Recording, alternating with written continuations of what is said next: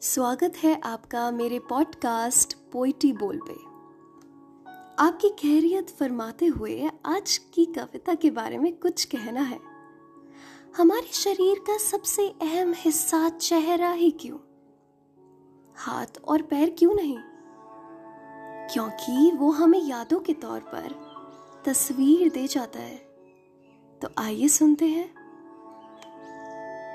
तस्वीर।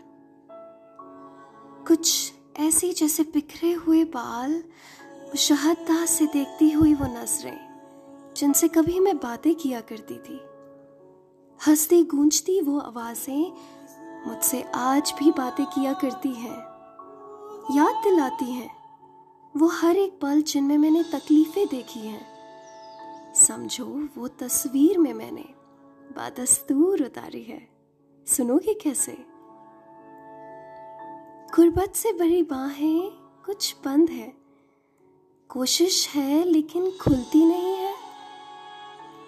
उनसे भरी वो आँखें अब जैसे बंद है। कोशिश है, लेकिन दिखती नहीं है। हैरत फरोश से है ये होठ, कोशिश है, लेकिन कुछ बोलते नहीं है।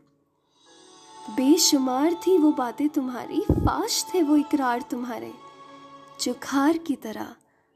आज भी चुपते हैं। तोहमत है तवक्को की तजस्स से भरे मशीयत की। महबूब कल थे और अब अजनबी। याद रखिएगा रूहानियत से बढ़ के कुछ नहीं। जब नसीम बहती है साहिल पे सनसनाते हुए, सब उड़ा ले जाती है। तो तस्वीर क्या चीज़ है? पीछे सिर्फ़ हाफिजा छोड़ जाती है। सिर्फ़ हाफिजा छोड़ जाती है। स्टे ट्यून्ड ऑन पोइटी बोल look for the meaning of Urdu words in the caption area thank you.